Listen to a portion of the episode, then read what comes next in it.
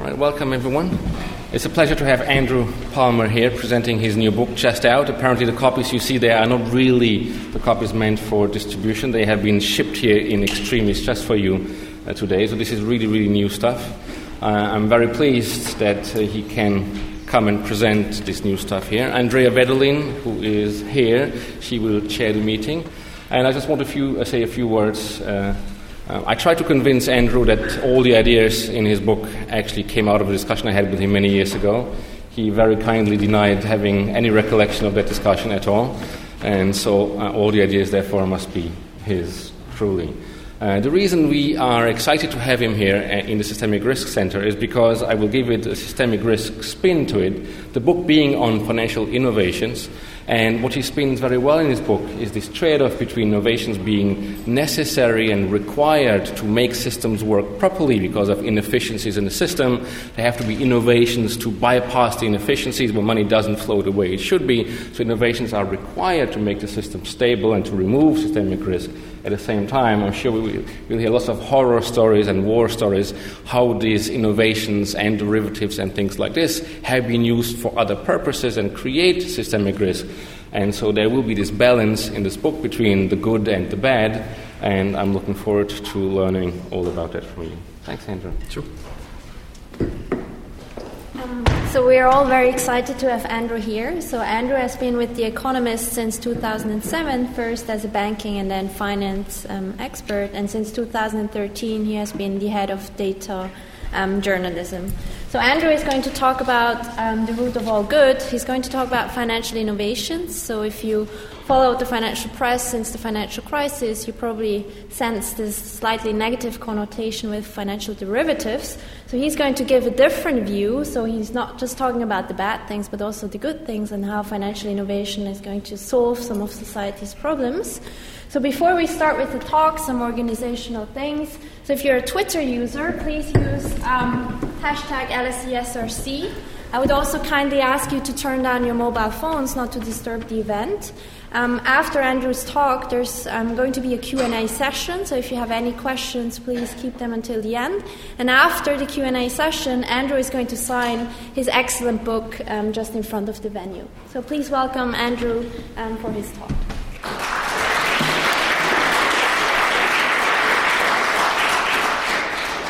Thank you very much, and thank you for coming. Thanks to the LSE. I was here 20 years ago um, doing a master's um, routinely skipping lectures, and when I was here, not really listening. So um, I hope you don't repay me in kind tonight.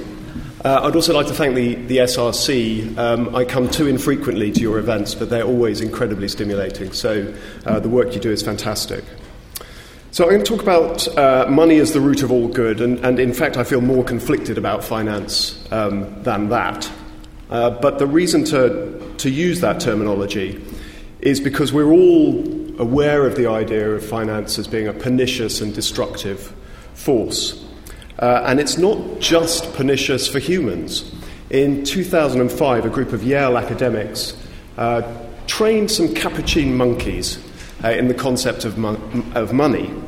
And they trained them to use tokens in exchange for food.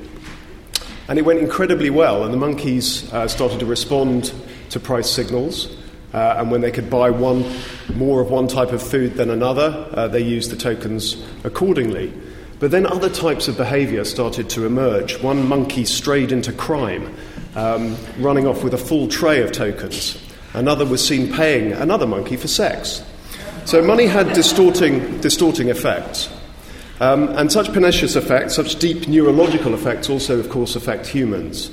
Um, in another experiment, a group of volunteers were given a $50 cash pile, and then they were shown a series of animated um, Wheel of Fortune spinners, which could either subtract or add to their cash winnings.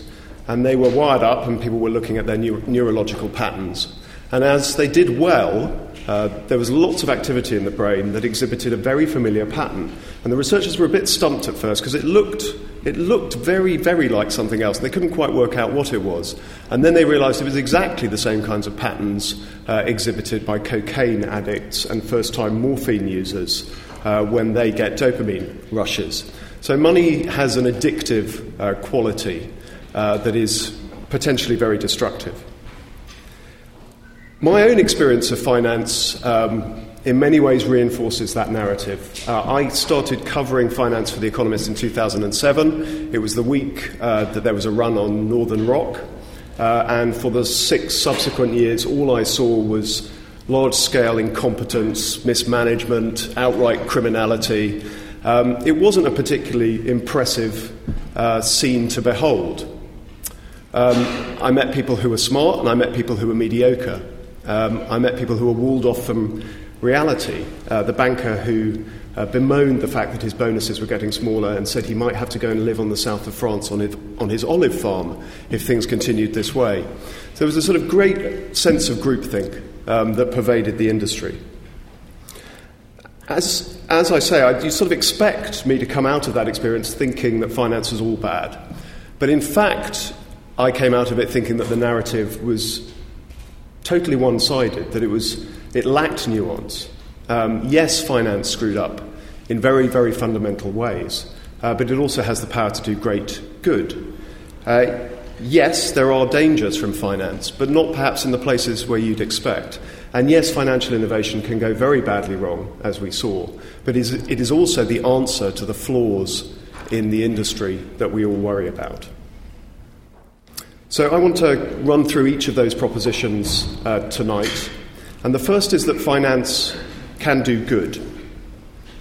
Now, in some ways, this ought to be a very uncontroversial um, proposition to put forward. If you think about the history of human civilization and economic progress, finance has been there holding uh, humans' hands all the way through. When people wanted to trade, they invented money as a means of exchange.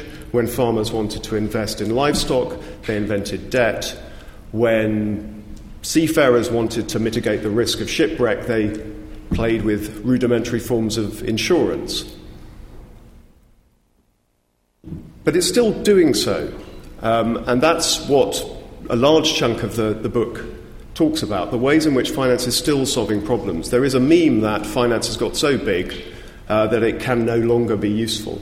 And there's something to that. There are, there's certainly a case to be made that finance flows naturally to activities which are not so productive, and I'll come, come back to that. But it's clearly nonsense to say that there are not um, problems that can be ser- served and solved by the financial industry. And I want to give three examples uh, tonight of, of many that occur in the book. So the first is uh, around harnessing behavioral insights to help poorer people uh, to save more. So in America, 40% of people cannot get their hands on $2,000 uh, quickly to cope with an emergency. The figures are roughly similar uh, in the UK uh, and continental Europe. Um, those people could try and get credit, but that's increasingly difficult in the re regulated environment. The banks are now under pressure to husband their capital, to use it wisely, um, and that implies directing it towards wealthier people, the people who will end up taking out mortgages or investing in assets. So the credit route is curtailed, not least because subprime mortgages is no longer a route for, for people to unlock cash. Payday lenders is another route. There are more payday lenders uh, in America than there are branches of Starbucks and McDonald's. Uh, but we also know the pitfalls of that kind of lending. The common sense best answer is to try and encourage people to save. And there's an unintuitive way to get them to do so. And that unintuitive way is through lotteries. Humans love lotteries. Um, these charts show uh, how many people um, across various uh, countries uh, indulge and lose. Australians lose the most per head. Uh, America is the market where most money is spent on lotteries. And American households spend more on lotteries each year than they do on dairy products or alcohol. So people love playing lotteries, and that's an impulse that finance has actually harnessed in the past.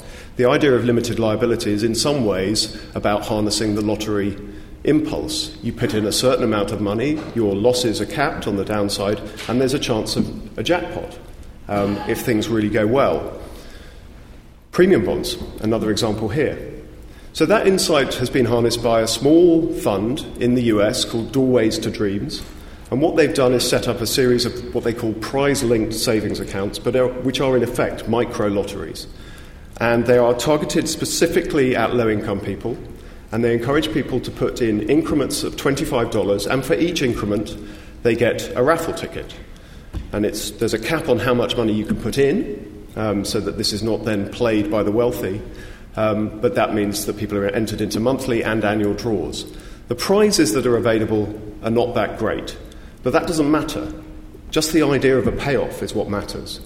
Uh, and in the five years since these started, initially in Michigan, but now in four states, uh, Doorways to, to, Dreams has uh, accounted for an incremental $100 million of new savings from the poorest people in society. Very low tech example, very sort of common sense, but a great example nonetheless of finance tweaking things, playing around with behavioral flaws to good effect. The second example um, I want to, to draw attention to um, is on a grander scale, and it's about big social problems. So there are two sort of issues that dog public spending at the moment. One is that there is clearly pressure on budgets. There's less money to go around, there's pressure all across the rich world to uh, curtail public spending. The second is that a lot of that spending, by no means all, but a lot of that spending is often wasteful. So if you look at um, America again, uh, there were 10 federal spending programs that were rigorously evaluated using randomized control trials between 1990 and 2010.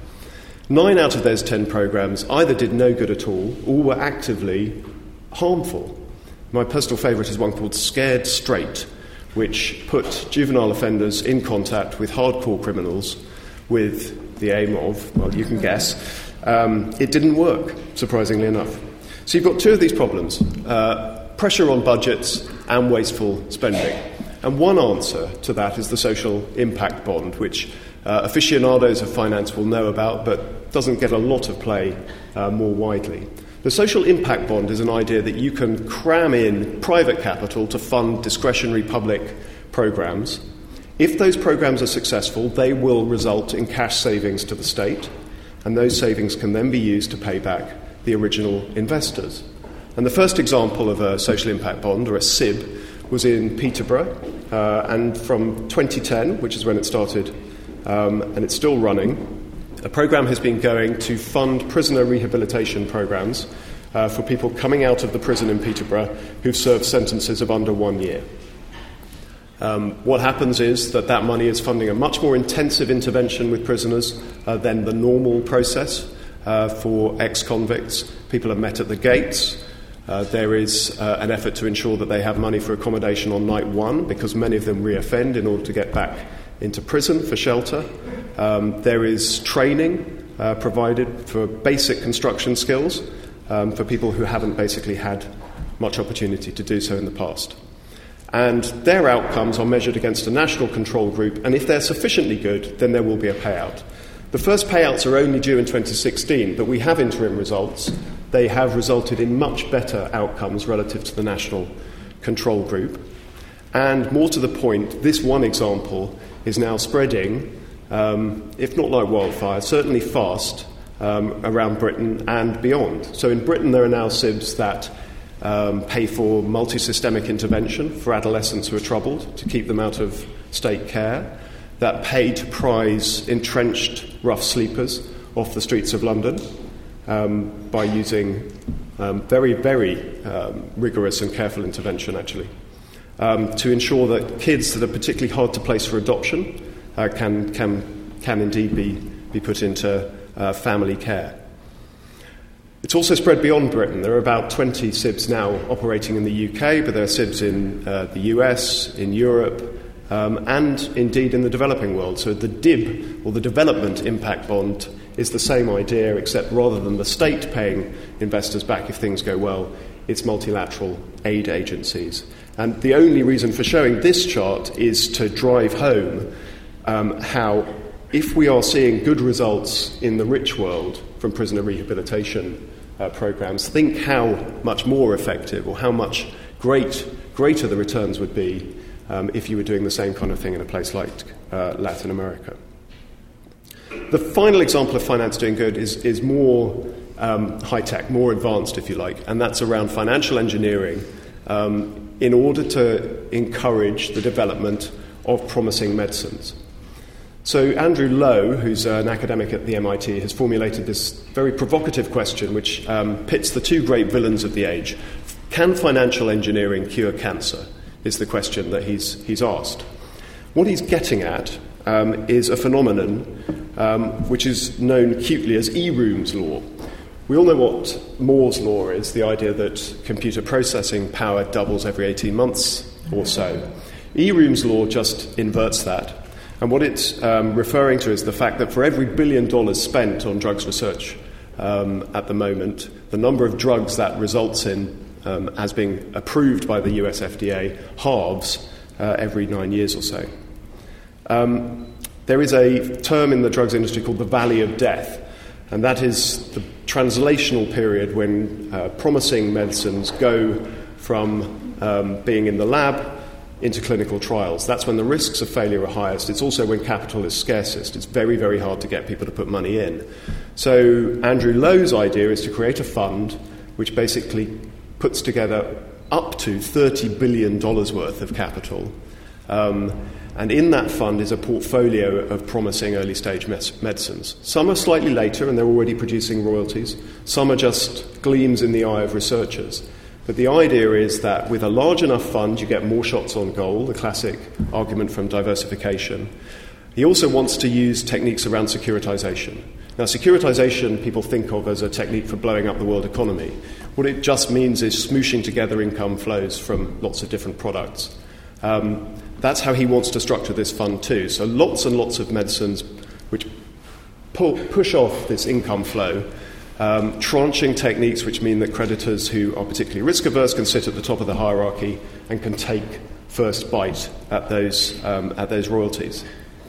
So it's a piece of, I mean, it's not particularly complex financial engineering. It is nevertheless using a technique which is widely uh, suspected for the greater good. It will take a long time for a 30 billion fund to come together. Um, but there are small examples already. There's an equity fund which does exactly this, which listed in Dublin last month and there are talks going on right now with um, US government uh, medical research agencies to try and make this work at smaller scale for orphan diseases, which are very rare genetic diseases. Those are three examples of finance doing good. I, I, hope, and I'm happy to talk about other examples in the book, that they persuade you that ingenuity in itself is not something to, to fear. So, what is the reason to fear? Because it is clear that finance does have a habit of taking good ideas and systematically um, making them sour. And my contention in the book is that the thing to fear is not the new idea, but the established market, and in particular, the way in which those ideas become big. So, one issue is heft itself. And this is just the obvious point that things that are big are capable of bringing down the financial system. Those are the ones you need to worry about because they have the capacity to, gr- to do greatest harm. But there's also the point that things get big by doing things in a particular way. There's standardization um, of language and documentation. Um, and there's also uh, the idea uh, of safety. There's a particularly good academic paper, which, if you can skip past the algebra, crudely put, um, and this is by Gennaioli, Shleifer, and Vishny, crudely put, lays out um, a sort of schematic for how innovation leads to financial fragility. And it goes a little like, like this that investors want to get their hands on a particular type of asset, um, let's say treasury bonds. But there aren't enough of them to go round, so the industry creates things which looks kind of safe, like treasury bonds, but offers a bit more in the way of returns on top. So mortgage backed securities fit into this topology. AAA credit rating, fantastic, that looks safe, but you get a bit of, um, bit of juice in terms of your income as well. There's another example, which is the money market fund. And the money market fund stampede during the, the, that week in September 2008 was the thing that most worried US financial regulators. The money market fund basically offers the same security as a bank deposit, says you can get your money back when you, when you want, and the principal won't be dented. Uh, but it also offers the opportunity of greater returns on top uh, if, if the markets go your way. So it's not the dash for risk that should worry people, it's the hunt for safe returns that's really worrying. That's where people flow um, at scale um, and in a way that makes them unprepared for things going wrong. You don't expect a AAA re- credit uh, rated instrument to suddenly start defaulting in huge numbers. You don't expect a money market fund to break the buck. So when that happens, there is panic, and finance cannot cope with panic. Now, if people were looking closely at these instruments, then there wouldn't be a problem. But um, the trouble is, once you get beyond a th- certain scale, you don't have specialized investors anymore. You don't have people doing lots of due diligence. You have a machine which pumps ever faster, which is being driven by competitive pressures to go down the credit ladder, to add a little bit of leverage, and which starts to create heuristics or rules of thumb that make it much easier for investors um, who perhaps don't know these instruments or in asset classes that well to start to invest. Now, heuristics are incredibly useful. We've been using them since um, we were hunter gatherers to run away from danger uh, the moment we, we centered it. The trouble is that in finance, the heuristics tend to attract people towards danger.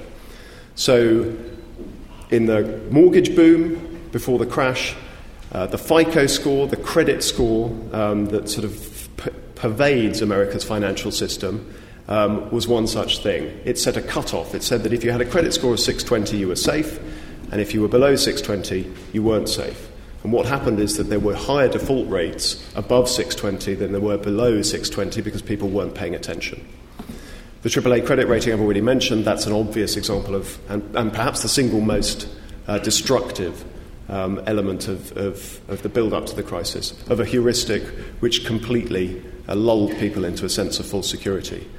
Papers that look at the AAA credit rating show that every other credit rating um, investors were, were being discerning, that yields moved around in a way which um, actually had some predictive power. AAA credit ratings had no predictive power in terms of their initial yields. People just looked at that and bought. They didn't think any, any further. So you've got all these things coming together. You've got heft, you've got the idea of safety, and you've got unspecialized investors. And people will often write about how, you know, the next meltdown won't be like the last one. You can be sure of that. Well, I'd say that's total rubbish. The next meltdown will be in exactly the same place as the last one and the one before that, and it will be around property. Property is the world's biggest financial asset. Um, it grew incredibly fast um, in the run up to the boom. Um, you can see here mortgage lending as a percentage of total bank lending. Um, and this is a very long run chart, but in, just in the last uh, 20 years alone, uh, the growth in uh, private sector debt as a percentage of GDP was driven almost exclusively by mortgage lending. And if you think about the qualities of property, you could see immediately why, why we should worry. Of course, it's, it's very large. It's got tons of unspecialized investors in there. That's you and me and everyone else making decisions based on what the weather's like or um, what the neighbour's house sold for. Uh, we have the illusion of safety um, not just in our own minds, the idea that we have something tangible um, from putting money into a mortgage, but also hardwired into the financial system. So, capital regulations privilege uh, lending against property. Bankers themselves think of property as being incredibly safe because it's secured lending um, and, and it's collateralized.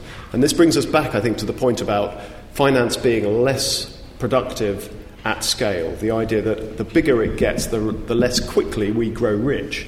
And that's because property is the thing that capital gloms onto beyond a certain, beyond a certain scale. It's incredibly easy to put that last extra dollar towards, towards property. It's secured, it's tangible, you can, you can see what you're going to recover in the event of a, of a default. Um, but it's also the, thing that's there at the scene of the crime. Every time there's a banking crisis of, of any magnitude, property is somewhere there lurking. Um, and that's what I think that's what we should worry about, and that is clearly not what um, the regulators have worried about um, or the politicians in the aftermath of the crisis. Uh, we have a political and public discourse which talks about the casino investment banking and the utility uh, of the retail and commercial banking world. The utility is the place to worry about.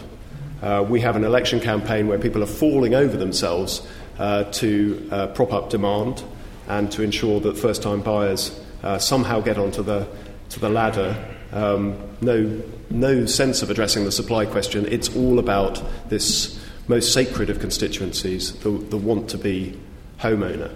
So I think there's a, there's, there's a major problem with where people have, have diagnosed risk in the aftermath of the crisis. It is not, it's not the wild schemers in the investment banks, although they had a part to play in some of the complexity of securitization. It is the much more simple, humble asset of property and instrument of the mortgage. The last proposition I wanted to talk about was around um, how financial innovation can help resolve some of finance's major flaws.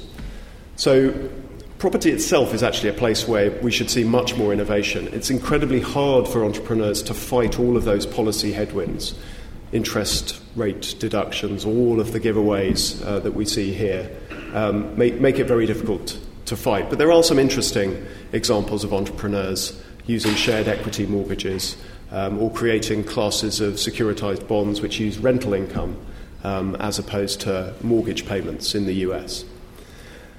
But away from housing, there are plenty of examples of innovation and entrepreneurship which are making really big and interesting strides towards a new financial system.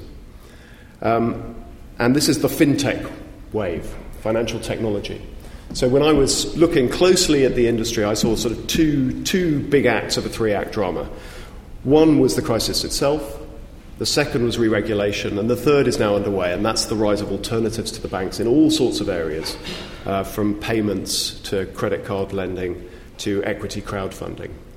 Goldman estimates that there is $4.7 trillion worth of revenue in financial services that's addressable by these new um, companies. Now, we're a very, very long way from getting to that sort of number, but there's a huge, there's a huge opportunity there loads of venture capital money going in, um, clusters springing up in London around Shoreditch, uh, in New York, um, close to Wall Street, and of course in San Francisco, to try and take advantage of some of the failures of finance uh, that became so clear as a result of the crisis. I want to talk um, a little bit about just one, probably the most furthest advanced um, bit of financial innovation, and that's the peer to peer lenders.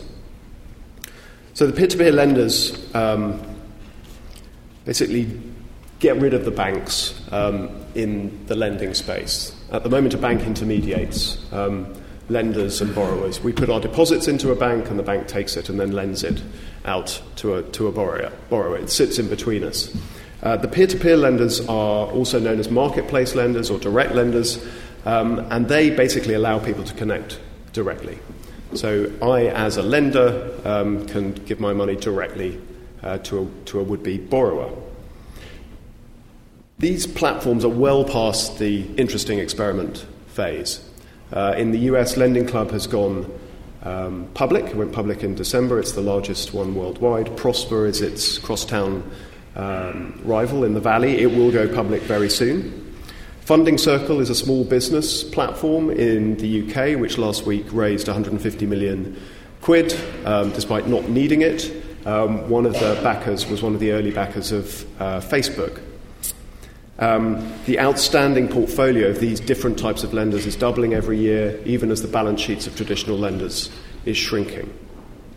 These are tiny numbers still, no question. Um, so, Lending Club has lent in total about $8 billion um, to individuals and small businesses through its platform in the eight years that it's been, been going. And that compares to outstanding credit card debt in the US of 800 billion um, and 300 billion dollars worth of prime or credit-worthy borrowers. So it's only a small slice of the market. But if you look closely at what these platforms and their ilk offer, I think you'd be worried if you were sitting in um, the corner office of a big bank their, their cost advantage, and that's what this slide shows, um, is clear. They don't have branch networks, their IT systems are less um, complicated um, and old, um, they rely more on word of mouth. They are just much, much leaner, and that means that they can sit neatly inside um, the spreads that traditional lenders make their money out of. They are very, very convenient. They are basically engineered around customers in a way that mainstream banks have long not been. So, Funding Circle, most of its applications come in outside business hours. That doesn't matter, it's an online platform. Um, and most of its applicants have actually been to a bank in the past and now switched. And they do so primarily because they say the process of trying to get credit out of an established institution is too long and too inefficient. The regulators love them, and that counts in this world. There are two sort of big problems um, crudely put, with the, with the banking system. One is leverage, and the other is maturity transformation. And peer to peer lenders address both of those flaws. So, in terms of leverage, it's not the bank, or rather, it's not the platform that's on the hook if there are defaults, it's, it's the end investor, the provider of capital. And in terms of maturity transformation, you put your money in and you only get it back when the loan that you funded um, has run off. That, at least in principle, is how it should work. And both of those things are very attractive in reducing uh, systemic risk. Institutional investors are flocking to this platform as well. It's a chance to fund loans, which they haven't been able to do um, at scale before. Two thirds of the money that goes onto these platforms in the US is now institutional money pension funds, insurers, hedge funds, and the like. Um, so peer to peer is a misnomer. It's no longer um, individual, communitarian um, borrowing and lending. This is, this is turning into a seriously big business with securitization, credit ratings, and all the rest. The banks aren't going to disappear. We shouldn't overhype this. But if you look at what these, um, what these lenders are capable of um, fast, efficient, cheap underwriting um, then there's definitely a reason to be worried. And actually, the advantages of the banks kind of crystallized down to some things which are really kind of worrying. Like, I have a branch network which is incredibly expensive to maintain and people are no longer going to. Or um, I have a government, government backed deposit insurance scheme, um, which is the safety net that everyone worries about. So it's a, it's, a, it's a worrying prospect for the banks.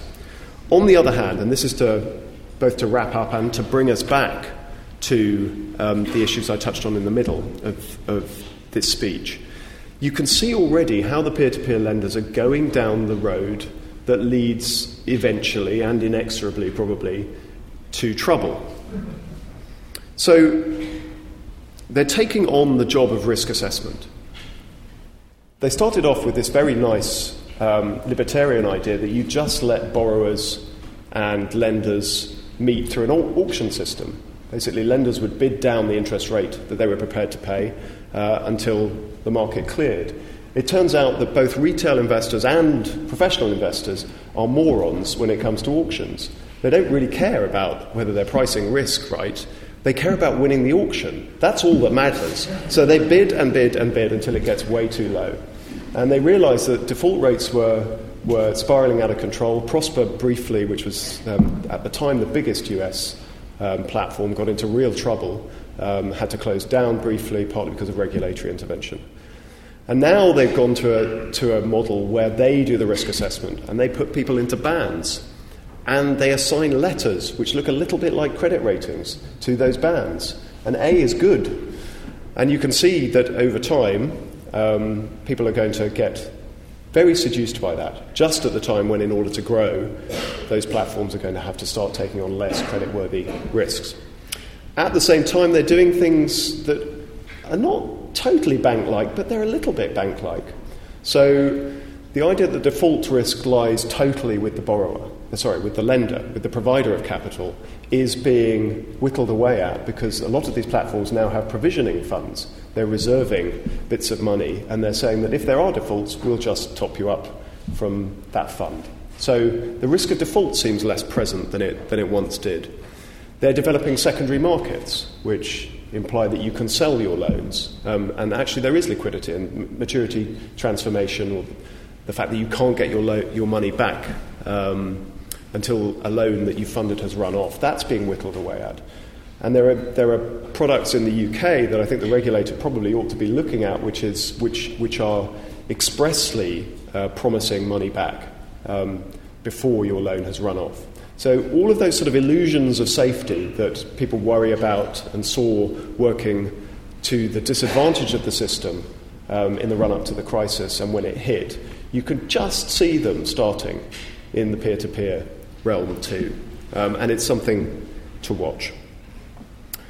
So I think I'm going to going to stop there. My aim is not to persuade you that money is or finance is the root of all good. More that finance is not painted solely in shades of black. That there are good things that finance can do. That there are creative people with a social conscience in finance. That it is not a terrible thing if all our graduates um, don't go into finance. That you know there is a role for people to go into this industry. Um, and next time someone tells you that finance is good only for enriching bankers, I would urge you to think of some of these examples and the entrepreneurs um, and people uh, that I write about in the book. Thank you very much for your attention.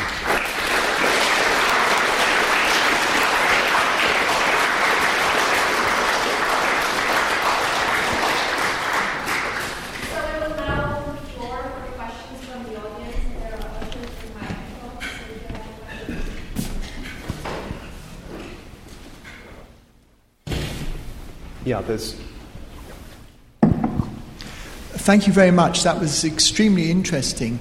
Um, there's another aspect, though, which you haven't touched on, which is the extent that um, investors in public companies, especially inv- equity investors, can be a force for good by encouraging companies to behave in a responsible way. And there's a lot of, you know, nor, nor, Norges Bank Fund, for example, trying to have ethical guidelines.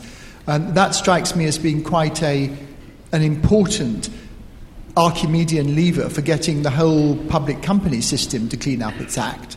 Do you have any comments on that?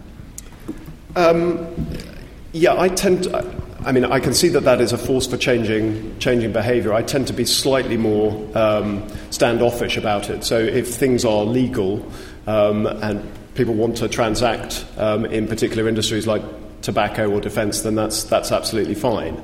Um, I mean, you're probably thinking of things like divestment from fossil fuels, etc., which, which is kind of in the news, news at the moment. I can see that that's, that's a useful lever for investors to pull if they, if they so wish. More about things like sustainability and the, the classic tension between long-termism and short-termism in company. Yeah. I think, I think that's a kind of so that's a structure of markets rather than finance itself going, going bonkers. Um, I think there are clearly things to do around the sort of frequency of reporting and what that does to the incentives of managers. There are clearly things to do around stock options um, and the incentives to hit strike prices um, at a particular, particular time. Um, there may well be some interesting things to think about in terms of ownership, although I'd say mandating different sort of classes of voting rights to reflect who's held shares for particular time periods, which is what they're doing in France at the moment, strikes me as completely ridiculous. Because those long term investors might include the state, which has not necessarily done the greatest job in terms of encouraging um, good stewardship of, of, of, companies. I would on the public markets, and this just sort of holds more generally, I, am pro equity. I think equity is great. So the, the kind of big taboo, the big distorting policy is, is the privileging of debt in, in tax codes. Um, and you know, we see this with mortgages, clearly in the, in the US still, but just across the board for companies, there is a great incentive to load up on, on debt. That to me is, is a huge distortion that doesn't get talked about, partly because it'd be almost impossible to work out how it would unravel and exactly where the, the ripple effects would be. But that, that in terms of kind of the sustainability of the, of the system, the risks of systemic crashes, kind of doing doing more to guide people away from debt and towards equity would be a good thing.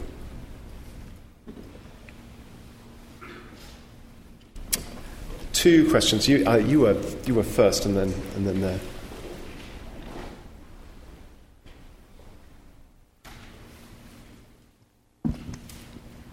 Hey. Um, thanks for your talk. I'm not an economist by any means or anything like that. Me neither. Um, so you might need to give me a really simple answer. Um, I was wondering about this. It wasn't mentioned at all at this, and I'm not sure if it's mentioned in the book, but you know things like cryptocurrencies and that kind of stuff. Does that have any potential to do anything, any good trends coming out of that kind of thing, or is that a complete um, that's a really good question. I'd sort of deliberately steered away from um, cryptocurrencies, partly because, um, you know, as I found through this process, book publishing is kind of hostage to fast moving events, and the, the, the, price of Bitcoin is a particularly fast moving um, event. So uh, I think I think the interesting thing around cryptocurrencies, and it's not so much the sort of libertarian slash anarchic um, case for Bitcoin or whatever it, it, might be. It's the underlying technology, the blockchain idea. So, this decentralized ledger that's a kind of transparent record of, of, uh, uh, of transactions that, in theory at least, is fraud proof. Um, there is a lot of interest and money going into startups now trying to work out how can you apply this blockchain idea to, to the markets. So, you know, we saw, for example, in the mortgage bust,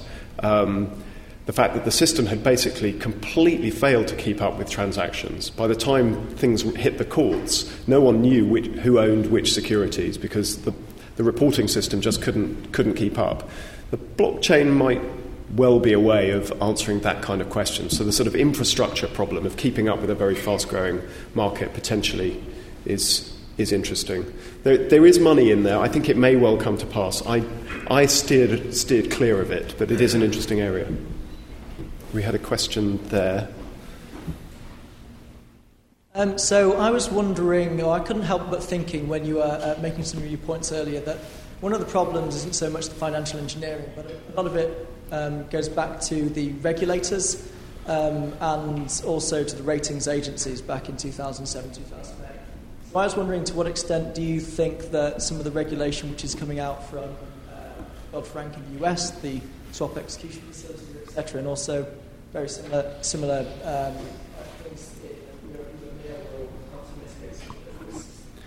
um, so, I think broadly speaking, the regulation of the industry has been kind of pretty well calibrated and pretty good, broadly speaking. So that you know, capital and liquidity are clearly the right levers to be um, pulling in order to make the system safer. And we have a lot more capital around this. The latest sort of iterations of this have total loss absorbing capital of 20%. That seems, that seems pretty, pretty right. Um, liquidity, too, I think they're sort of moving in the right, di- right direction. Um, but there are some, some issues still. Uh, the, rating agencies is just an incredibly difficult problem to solve. Dodd Frank mandated that the rating agencies somehow disappear. Um, it's not clear how that's going to actually happen in practice. They are still completely interwoven in the Basel uh, Accords, and even if they were got rid of, something else would pop up. There would be a letter scale that would represent a hierarchy of creditworthiness, and people will start to sort of behave in, in, in the ways I described around, around those. Um, I think all the stuff around sort of, you know, clearing and um, ex- going exchanges with derivatives makes an awful lot of sense, but there, we are then shifting risk to another kind of very safe institution, which is the clearinghouse. So if you worry about, again, sort of heft and the illusion of safety, uh, clearinghouses look undercapitalized in my view. But I would give I would give the regulators a kind of seven or eight out of ten actually for what they've what they've done to date. There's a question there. Thanks. Um, I actually have a question about the last slide. Um, in some ways, those lending clubs, when they're small, sound a lot like the Esusus in Nigeria or the Stokvel in South Africa, sort of informal groups of people that come together and lend money to each other. But at, when they're at that small size, they don't have all the benefits of the big banks. They don't have those huge pools of capital that can go to infrastructure investment and whatever, which are what developing nations are trying to get. But it also sounds to me like what you're saying is that the, once they achieve scale, they inherit almost by necessity all these negative things that you've spoken about. Th- are there policy implications along the way to stop the lending clubs developing into the banks, and what are they? Or do you think it's just a necessary function? It's almost a cyclical thing that you're going to have these smallish saving circles growing, growing, growing, inheriting all these negative things that you've developed.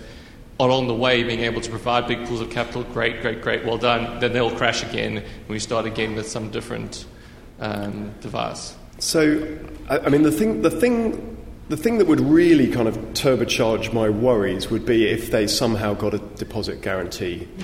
Um, and it's possible that they, you know, they already talk about this, right? It's sort of very long term this is why shouldn't people have money sitting in, the, in their account at a lending club or a ZOPA or a RateSetter? Um, and why shouldn't the government treat it as a, as, as, as a guaranteed deposit like pile of money? Um, that, would be, that would be absolutely terrible. Um, but it may be that they'll do things which also make it feel like it's guaranteed in some way. You know, there's no, there's no real, real safety. I don't, you know, it's, I'm not saying there is a total inevitability um, to this, that there has to be a crash at the end of it. Um, but it is clear that the, the sort of pressure in the industry as, as growth takes hold is towards less good outcomes. So, probably the single quote which most stayed with me from the reporting during the crisis was with someone who now heads one of the world's top five banks, who said that the only way that we can grow is by going down the credit ladder or taking on debt. That was an incredibly unimaginative statement, but it's also an incredibly worrying one. If that is really the only way that these things can grow, that means there will be something bad at the, at the end of the process.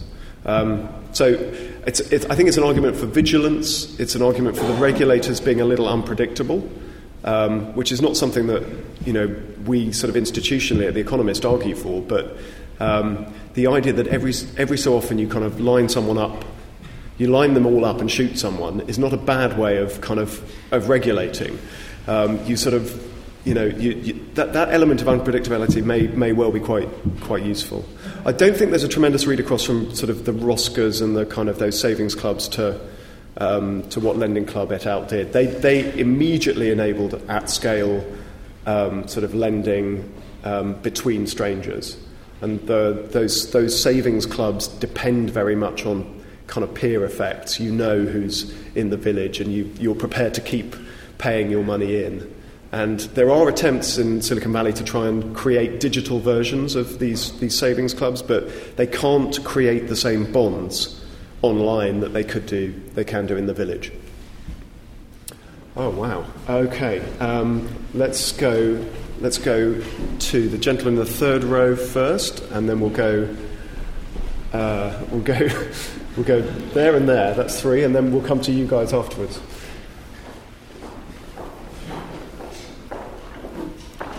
I'm wondering what your opinion is on short selling. Um, I think uh, a lot of unsophisticated investors tend to invest through funds, and in particular, there's been a lot of that uh, with respect to developing markets. I'm now reading that uh, several hedge funds are putting a huge bet against the managers of these funds in the belief that there's going to be a big drop in the developing markets and therefore the funds. Seems to me this is a sort of a situation where the very sophisticated is going to clean out a lot of the unsophisticated investors. Uh, how do you feel about that?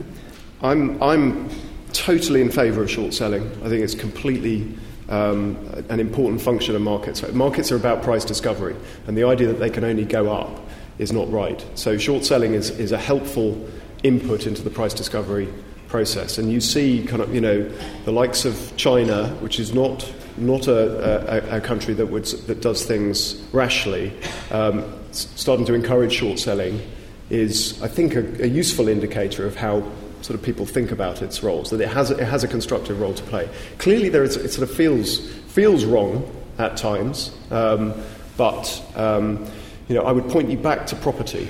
This is an asset class where it's incredibly difficult to take bets against um, prices going up. And that's a, that's a real problem. And that's part of the reason why prices tend to, t- tend to rush ahead, is that you can't bet on, bet on declines. Or in order to do so, you've got to be massively sophisticated and ha- take out you know, credit default swaps on these strange synthetic instruments. That's why there are only about, you know, 10, 20 people actually got really rich out of the, the bust, is because it was really difficult to short. Um, so I'm, I'm, I'm a paid up believer. Um, so we'll go there and then to the gentleman behind. I I've really enjoyed that talk. I thought it was great. Um, you mentioned in your talk that Goldman Sachs had analysed 4.7 trillion, I think, um, in, in fintech and alternative kind of banking. Um, I was wondering how uh, you think the bank's going to react to this in, in the coming years uh, and what they're going to do about it or what kind of market they're now going to look into. Um, so we're kind of moving from the denial phase right now. So, I mean, it was impossible to get anyone to talk about this seriously in the mainstream institutions until, until recently. It was dismissed, sort of hippy dippy stuff, don't have to worry about it. Um, now things are clearly changing. Um, so we have examples in the UK and the US of banks using these platforms um, to, to, to um, actually add to their portfolio. So small community banks in the US um, are investing in loans on Lending Club and Prosper in order to diversify. Um, we see tie ups between Santander and Funding Circle here. So there'll be a bit of sort of there'll be a bit of co-opting, a little bit of sort of you know um, dallying around with each other, seeing how things things work. At some point, a bank will try to buy one of these these things, and then it would be an interesting moment for regulators to work out whether they think that's a great a great idea. Um, so I think there is a bit of a race here for the, these things to get sufficiently big that they've, they've kind of listed and they're difficult to take over, um, and the urge for banks to acquire. So we'll see, a, we'll see a sort of drifting towards each other in various ways, a bit of cooperation, a bit of co-opting, a bit of acquisition. But I wouldn't expect the startups to disappear completely. Thanks. Um, do you think that um, financial innovation is uh, an evolutionary process that inevitably takes us all forward. So, because if it is, then you'd expect there to be lots of ideas that fail and go to the wall um, so that the good ones survive. And in that context, subprime mortgages might have turned out to be a good idea. They didn't, but um, you know it's inevitable, and that's what we want, isn't it? So, um, subprime mortgages.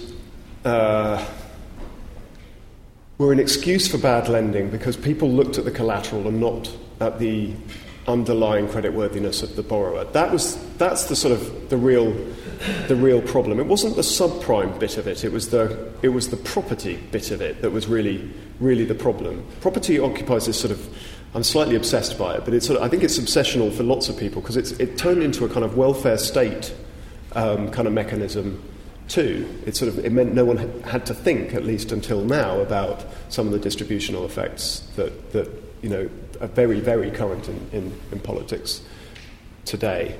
Um, I think lessons will have been learned from sub, the subprime crash, which will be which will be useful. So you know, payday lenders. It's hard to stand up and defend payday lenders, but there is much better underwriting going on now uh, as a result of what we saw as the sub, in, during the subprime uh, boom um, in the business sphere and also in the individual individual sphere. So people sort of grabbing data from all over the place and not relying just on the kind of experience and the sort of classic, rather blunt credit rating scores.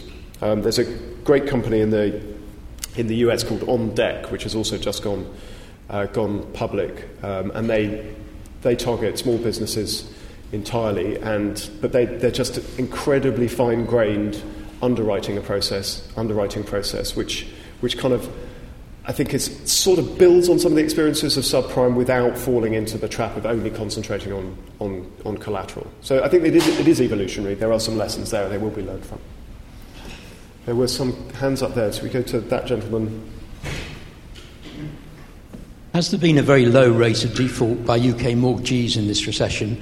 And was the collapse of the UK banks related to proprietorial investment in the US subprime market? And has your eschewing of qualifications in economics, finance, or maths helped you to be untrammeled by the conventional wisdom to follow the banking sector and in writing your book? Um, so I'm not an economist. Um, I was terrible at maths. Uh, so um, I, I, my, my qualifications um, didn't really prepare me for this, I think. Um, my, my qualification, I'll take that first, my qualification was not knowing much about the sector. Um, I, when I got called into the editor's office, it's a very feudal system at The Economist. You get, you get called up and basically told what you're going to cover. And I was told I was going to cover the banks, and this was summer 2007. And my response was a sort of sinking feeling. Um, you know, I'm going to be covering an industry that makes money hand over fist for, for the next three years. It's going to be intensely boring. Um, you know, what on earth, how, how am I going to get through this experience? And it turns out I was thinking exactly like a financial regulator. I assumed that people were smart and competent, I didn't really have to worry. Um, and then immediately the whole system collapsed and it kept on collapsing. And not knowing anything was my greatest advantage. Um, I could ask intensely stupid questions at a time when they were really appropriate. Um, and your first question, sorry, can you repeat? Um, has been a very low rate of default by UK mortgagees in this recession? And was the collapse of the UK banks related to proprietorial investment in the US subprime market rather than individual mortgagees making bad investments? Um, so I don't think, I don't think prop, prop investments particularly made much of a difference except to RBS. RBS took on ABN AMRO. That was the thing that killed RBS. Um, that, that, was a, that was a really terrible and destructive acquisition. Um, and they had a lot of US subprime stuff. The thing that really sank the, the, the British banks were, was um, commercial real estate. So not, not, not retail mortgages, but it, that was the sort of HBOS uh, disaster. So that was it was it was much more on the office side of things. But I would I still think all of the all of the reasons to worry about property kind of apply on the commercial side as they do as well as they do on the on the retail side. It's still it's still an asset that tends to suck up lots of capital without much thought. You have a question there? Coming today. Um, I wanted to talk a little bit about mortgages, or ask you to talk a little bit more about that in terms of how to protect or maybe how to help unsophisticated investors enter into mortgage agreements and how to protect them from a situation like the financial crisis where they're entering into something and have, you have a professional on one side and an unsophisticated investor on the other. And if the is telling them certain things easy to enter into agreements they might not they might, are not wise. Is there a way to protect that or against that on the invest or on the unsophisticated investor's side. Yeah. Um, so there are there are changes, and particularly here, the mortgage market review means that you're kind of jumping through through mu- many more hoops, um, and I think on balance that's probably quite a useful useful thing to to, to have changed. Um, you could imagine products like shared equity, uh, where you're just you're not as exposed to the downside as in a traditional mortgage being useful. There is a um, there's a firm called Castle Trust, which is a UK lender, very new, very interesting, which is trying to change the way that we think about mortgages. It writes shared equity mortgages, so it takes basically you're not there are no capital repayments, no interest payments, but you you give up a large slice of the upside gains and you take a little bit of the um, and they take a, a, slice of the downside movements um, if if there are any. Um, the trouble is nobody likes these things when prices are going up. Nobody's prepared to sacrifice um, the upside. And that's, that's, that's the problem with the model. They find it really difficult to get people to bite um, because everyone can see prices going up um, with good reason, given the way that the policy environment is, is set up. My, my sort of my preferred solution to the problems of property is not particularly helpful um, to individuals who aren't on the property ladder, and that's loan to value ratios. I think there should be much, much tougher um, requirements on the amount of deposits that people put down. And I realise there's a sort of there's a there's an unpleasantness to this. I speak as a homeowner, telling people that you have to put down an incredible amount of money um, in order to get onto the property ladder. But I think that's in the absence of a really big supply response, and you know that would be ideal. But in the absence of that, um, that's probably the thing which would sort of help to alleviate price uh, price rises and increase financial stability. We have someone here. Thanks for that interesting talk. I have to agree with what, a lot of what you say because um, I work for a social impact for private equity fund. Um, my question was around property. Uh, you kind of alluded to it there, but I wanted to ask if there's any countries that have got this model right, and as a result, has that reduced any potential recessions in the same way that they've hit over here? So, you know, the obvious example is Germany. Um, the trouble is, it would require us to be German. Um, so it's very, very entrenched culturally. Um, you know, the attitude towards towards renting in that country. So it's a, it's a, it's a nation of renters. Um, people move into homes, but much, much later. Um, and there is a whole setup there with loads and loads of institutional capital um, that is happy to, to go into the rental economy. Tremendous rules that govern um, the price, price rises, so there's protection for tenants as well. But the whole, the whole sort of culture, the whole institutional setup is very, very embedded. And it's, it's very hard to see that happening quickly, quickly here. And the idea that you get there just by capping rents, which is Miliband's latest proposal, this, that's fine on one side, but you can't just do that. You have to have the institutional capital in there first in order for this to really, really take off. Take off. And you can't also be dangling goodies in front of first time buyers. Um, so Germany is the, is the country that's got it, got it right. Um, very hard to mimic it. In the meantime, I'd say, you know, if you, if you had higher deposits, kind of enforce some of these processes of underwriting, of better, um, better products. This Castle Trust thing, just briefly on that, reminded me that, that they have a really interesting um, and I think totally unique balance sheet approach. So what they, the problem with normal underwriting is that you kind of, you know, you've got mortgages uh, on, on the asset side of the, the balance sheet, and then your liabilities don't really change if there's a housing price crash. You've still got to pay back your lenders. Castle Trust have a matched balance sheet where they fund themselves with uh, a product that basically mimics or, or, or whose returns are tied to national price house movements. So if there is a price crash, their assets go down, but they also have to pay their, um, their lenders less money because these investment products that fund them are tied to the price, to the price index. I'm not explaining it very well, but it's a matched balance sheet and it's actually a really interesting, interesting idea. Uh, one there and one, one right at the back. Hi. Um, I guess um, I, I, work as a quant in one of these big banks, um, and I find the um, I'm, I'm, a bit wary of these um, final, financial engineering for social purposes because of my experience in the bank. Because I've come across, um, I started my career after the crisis, but I've obviously learned a lot about what went on during that time, and repeatedly I come across something, some structure or some securitization, something where my initial reaction is, "This is crazy. Why would anyone do this?" Then I find out a bit more about it, and it's like that's actually quite clever and it actually does solve a problem. But what went wrong with it? And often it's actually, I mean, part, partly it's what you said about investors not really being aware.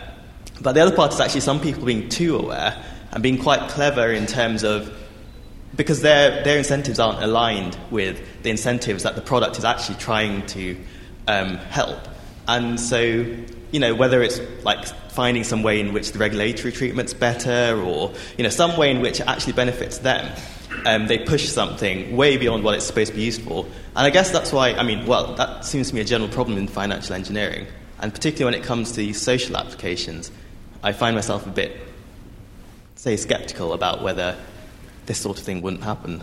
So, um, I, I think skepticism is absolutely the right way to think about almost anything con- connected to finance. Um, the, the, this, this, jo- this book is contrarian in the sense that it's not just slamming the industry, uh, but it doesn't, it's not an apology for the, for the industry. I would say um, that using financial engineering for social ends is better than using financial engineering for unconstructive ends, like getting into ever bigger mansions in, in, in, in the States. Um, so that's one, that's one thing. That there is a certain level of complexity beyond which you shouldn't go, and then there is a level of complexity which I think we can handle. So the, you know, the, the drug portfolio example I mentioned is pretty simple. It's not, it's, it's really not engineering in the sense that it's kind of trying to create um, and, and obfuscate um, sort of new, new ways of, of enriching um, their, invest, their inventors.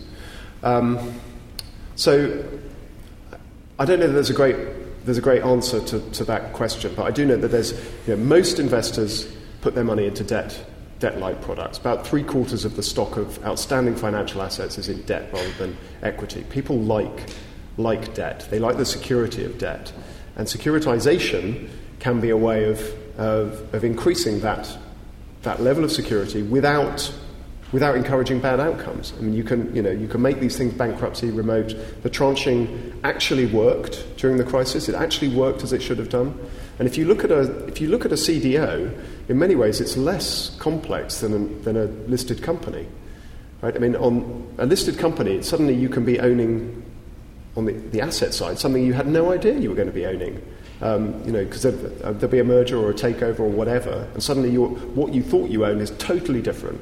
CDOs contained the same, the same assets, they didn't change, they were just terribly underwritten, and their performance um, got worse. I'm, so I'm, I'm sort of comfortable with financial engineering beyond a certain, beyond and, and, then there's a certain point at which you, which you need to get vigilant. But I think also you should, you should be aware that the simple stuff can, get, can go really badly wrong too. The counterfactual to all the securitization and CDSs and complex instruments that went so badly wrong is okay, if that hadn't happened, the banks would have just done the same lending on balance sheet in a simple form to the same effect. Single biggest set of quarterly losses during the crisis was Wachovia, which is a simple retail bank, which just happened to write terrible mortgages. None of the complexity was there, it just, just did a really bad job of underwriting. There was a, someone at the back. A recent Reuters special report on US banks suggests that they're getting back to their ways in 2008. And also, have any anthropologists commented on smart money? Have any anthropologists commented on smart money? No, no, no one's commented on smart money yet. So I'm, I'm still, I'm still, I'm, I'm waiting. Um, um, it's out in two days, so you know that's uh, that's that's when people will will comment. Um, the, the anthropological side of things, I mean, that's kind of the behavioral finance element element to this. I mean, it's, think, it's thinking about how people herd and behave um, in response to incentives. Gillian Tett writes about this a lot, having. And she has a she has a book coming out on anthropology and risk fairly soon. So that that that will be that will be slightly less good than mine, but it will be um, it, will, it, will, it will help you. Um, and sorry, I'm sorry. The, the first question was sort of are the banks up to their old tricks? Is that what you? Yes, basically. I don't. They're not up to the same. Tr- system, worse than no. I don't think they're not up to their old tricks in the sense of a very complex and opaque um, parceling and distribution of risk. Lots of the lots of the worst products have disappeared, um, and um, it's, it's very hard to see them coming back in the foreseeable future. But it depends what you mean by the old tricks. I, you know, as I've, as I've tried to indicate, I think the kind of the stuff we think is fine is really dangerous. Um, so they, if they're not up to their old tricks in the sense they're not um, producing whizzy, turbocharged, devilish new products, that's not a reason to feel safe. Um, it's, mu- it's much more the kind of humble, humble lending, um, particularly property, is where the danger, the danger lies. So um, I think in that sense they're probably up up to the same things as they were before. It's just we feel we feel much more comfortable about this, and we probably shouldn't.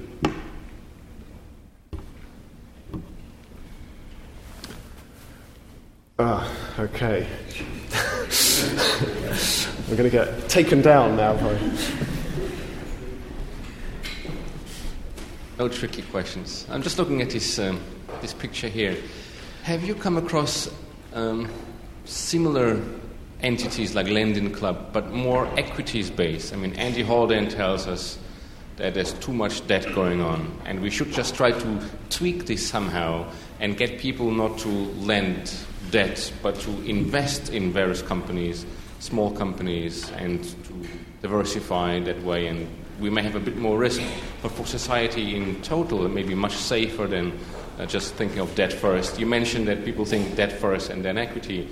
Have you come across any solutions to that problem to become more like Americans and accept some sort of investment risk, but as a result, construct a system which is much less prone to debt related issues? Um, so, the, the, sort of systemic answer to, to creating that that nice outcome is, is, is around the tax breaks and that, that I mentioned before. There are examples of equity crowdfunding, as I'm, as I'm sure you, you, you know. So, and in some ways, the UK is much more progressive on this than, um, than the States, which is following um, the example of Europe and specifically Britain. So, Crowdcube is the largest equity funding uh, site in the world. Seedrs is catching up quickly. Um, this is often regarded, and, and, the idea is just like the lending platforms, you put your money in, um, but uh, as an equity investment into a very, very young company, um, often no more than a business plan. Um, and most people regard this, or lots of people regard this as, a, as basically um, a way to rob people of their, their money. Um, that it is, it's, it's a terribly bad, bad idea. Um, I think there's a kind of basic restraint of trade sort of argument which says that if people want to put their money into these things, that that's absolutely fine. We allow them to um, play the lottery, um, and that's no problem. Um, and in fact, the quality of some of the sort of discussion around um, these ventures is really, really very high. And what's interesting is that VCs, so the professional investors, are now are now looking at these platforms as a way of validating ideas. So the, the initial worry was that equity crowdfunding platforms would be these are the ventures that the smart money, the professional money, has passed on. And so all the dumb money will end up taking the rubbish that's left over. In fact, what's happening is that um, ideas that get validated by the crowd, so lots of money coming in from people who, um, you know, perhaps individual investors, is a way for people to test the qualities of the entrepreneur. They're able to connect with a market and sell the idea, and that's actually a really important skill if you're, if you're setting up a business, and a way of validating demand. So if you have a consumer facing product and lots of people are interested in it, that's a great sort of way of focus group testing um, the product. So equity crowdfunding is an interesting, interesting idea. Again, it's still pretty, pretty young, um, but it's, it's an example of um, the fintech wave in that space. Um, so if there are no further questions, let me thank Andrew very... Thank you for the questions. That was great. Thank you.